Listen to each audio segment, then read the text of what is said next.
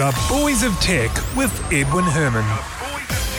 Thanks for listening to New Zealand's longest running tech podcast. This is episode 382 for Friday, the 15th of July 2016. My name is Edwin Herman, and first up in this episode, the land that Google forgot.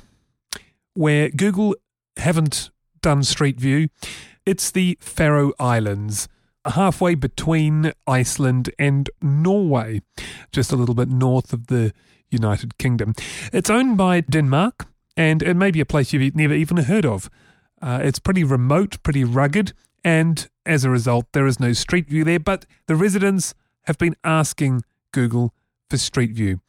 And for whatever reason, well, probably for some obvious reasons, I think, but anyway, uh, for some reasons, Google have uh, haven't prioritized them for Street View yet. So they've taken the challenge themselves. Instead of Street View, they have Sheep View. So the idea is, uh, they, I mean, there is 80,000 sheep on these islands. And the idea was that these sheep would provide really good coverage if only they had a camera on them. So that's exactly what they did. They strapped on a Ricoh Theta S camera and a 21 watt solar charger onto the back of a sheep, onto the back of several sheep for that matter. Uh, the camera takes a shot every minute and away she goes. Huh, or away sheep goes. Excuse the pun. Uh, that was a, such a dad joke. Anyway, the, so the sheep uh, they walk around with the you know the cameras on their back, randomly grazing wherever they they go, and as a result, there's a pretty good coverage of the islands. Now, it's a pretty remote area, and you know, if you want to get an idea of what it's like, have a Google uh, Google Faroe Islands, F A R O E, Faroe Islands. Uh, have a look at some images, have a look at some video. It is pretty rugged. In fact, it's one of these places I would love to go to. I, you know, I've always wanted to go to some sort of rugged, remote places. Iceland was was one, but Iceland's kind of kind of the the rugged place that's not rugged. If you get what I'm saying, this is true rugged. And uh, yeah, I might just have to go on the bucket list uh, for, you know, a place to visit someday. So, the Faroe Islands. They may not have Street View, but they've got Sheep View. And uh, I, I don't know whether they've. Have they up, uploaded these yet? I don't. I'm not sure if they're in uh, if they're in effect yet. But um, you you know it's actually a really cool idea because you know you're not just restricted to uh, to roads. In fact, you're you're more likely to to be in the middle of anywhere really, wherever you want. I think that's a fantastic idea. It doesn't seem to bother the sheep; they just carry on about their normal business. The the equipment doesn't weigh uh, particularly much, and uh, yeah, it gets uh, pretty good coverage. And there you go, sheep view for the Faroe Islands. Now, this episode wouldn't be complete if I weren't to mention Pokemon Go. And I do this somewhat reluctantly. I'm not sure how to f- how I feel about this whole thing. Uh, for those of you uh, living under a rock, this is a game that uh, that kind of combines the outdoors with vi- the virtual world. It's played on uh, mobile devices. It's been released for Android and iOS. Based on GPS coordinates, there's a whole pile of Pokemon characters that have been hidden all over the.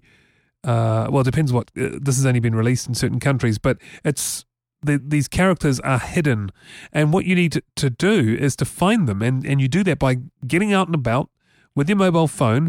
And if you stumble across one, your phone will display as a sort of augmented reality. You'll see this Pokemon character uh, sort of superimposed on the camera image, and you found one. And the idea is to go and hunt these things. It's kind of like a virtual treasure hunt where you do it on your mobile phone, looking through the, the camera, d- displaying what's in front of you, but with these Pokemon characters from time to time as you stumble upon them, superimposed. And it's really gone viral. It, it's amazing how uh, how hooked people are on this thing. And I'm in two minds about this. I, I can't make up my mind.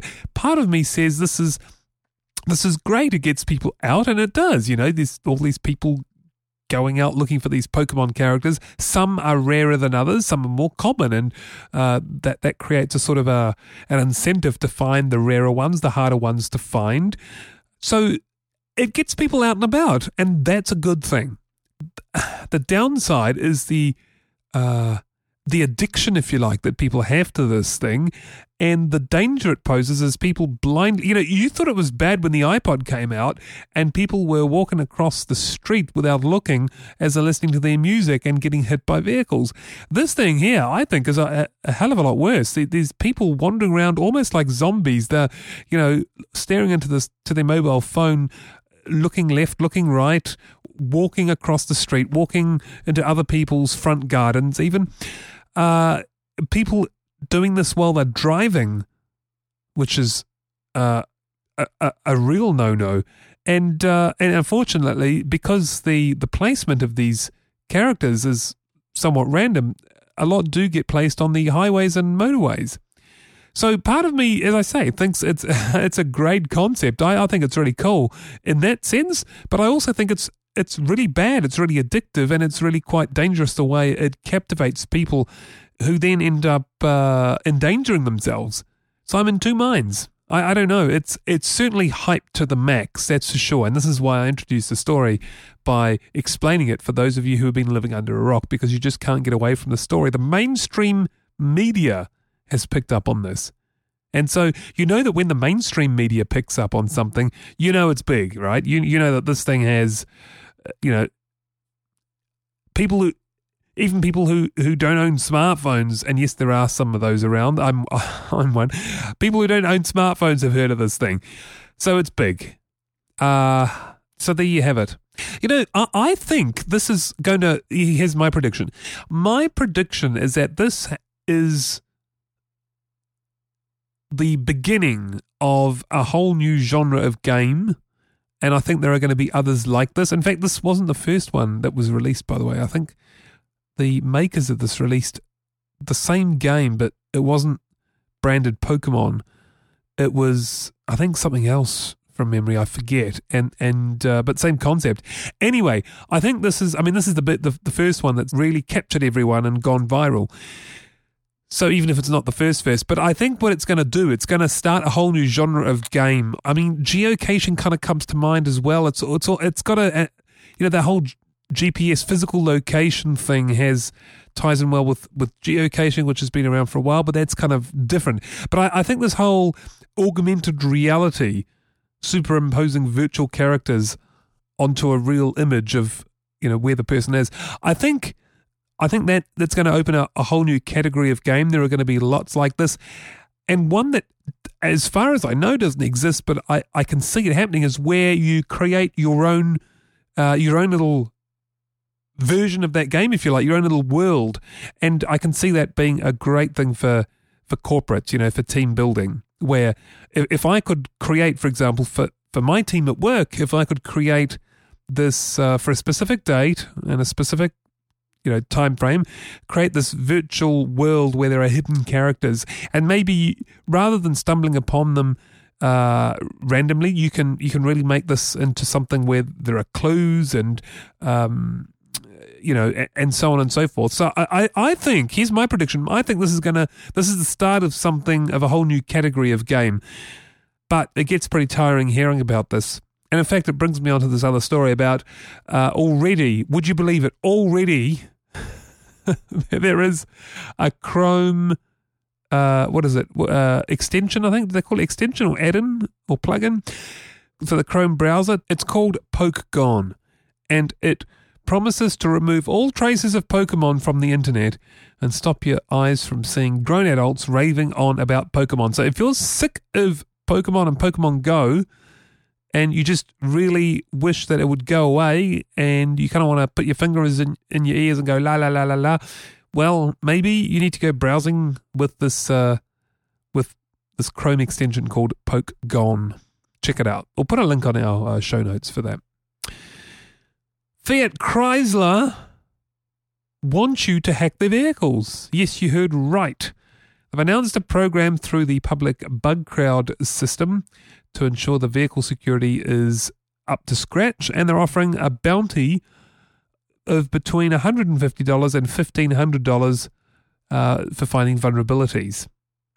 So it's uh, it's formalized. You you now can register and go ahead and you know try to find vulnerabilities, hack Fiat Chrysler vehicles, and I think this is a good way. This is a really mature way, if you like, of of tackling the problem of security in software, particularly with vehicles. I think this is great, and with the monetary incentive, people are going to get into this, they're going to start finding these bugs before the bad guys do. This is the whole point. Get paid for the, the bugs. Fiat Chrysler fix the bugs, and eventually the the software gets uh, you know more and more secure to the point where it becomes harder and harder, almost impossible to uh, to hack in a bad way. So there you have it. And that's it. That's that was it and I realize it's been a little bit of a uh, a gap between this episode and the last one. Well, you know, we've we've been busy doing uh, working on many many projects, uh, so there was a, there's a little dry patch there, but we're back, and uh, it's great to have you on board. So thank you very much for tuning in. That's it. That's the end of the episode. See you next time. Goodbye.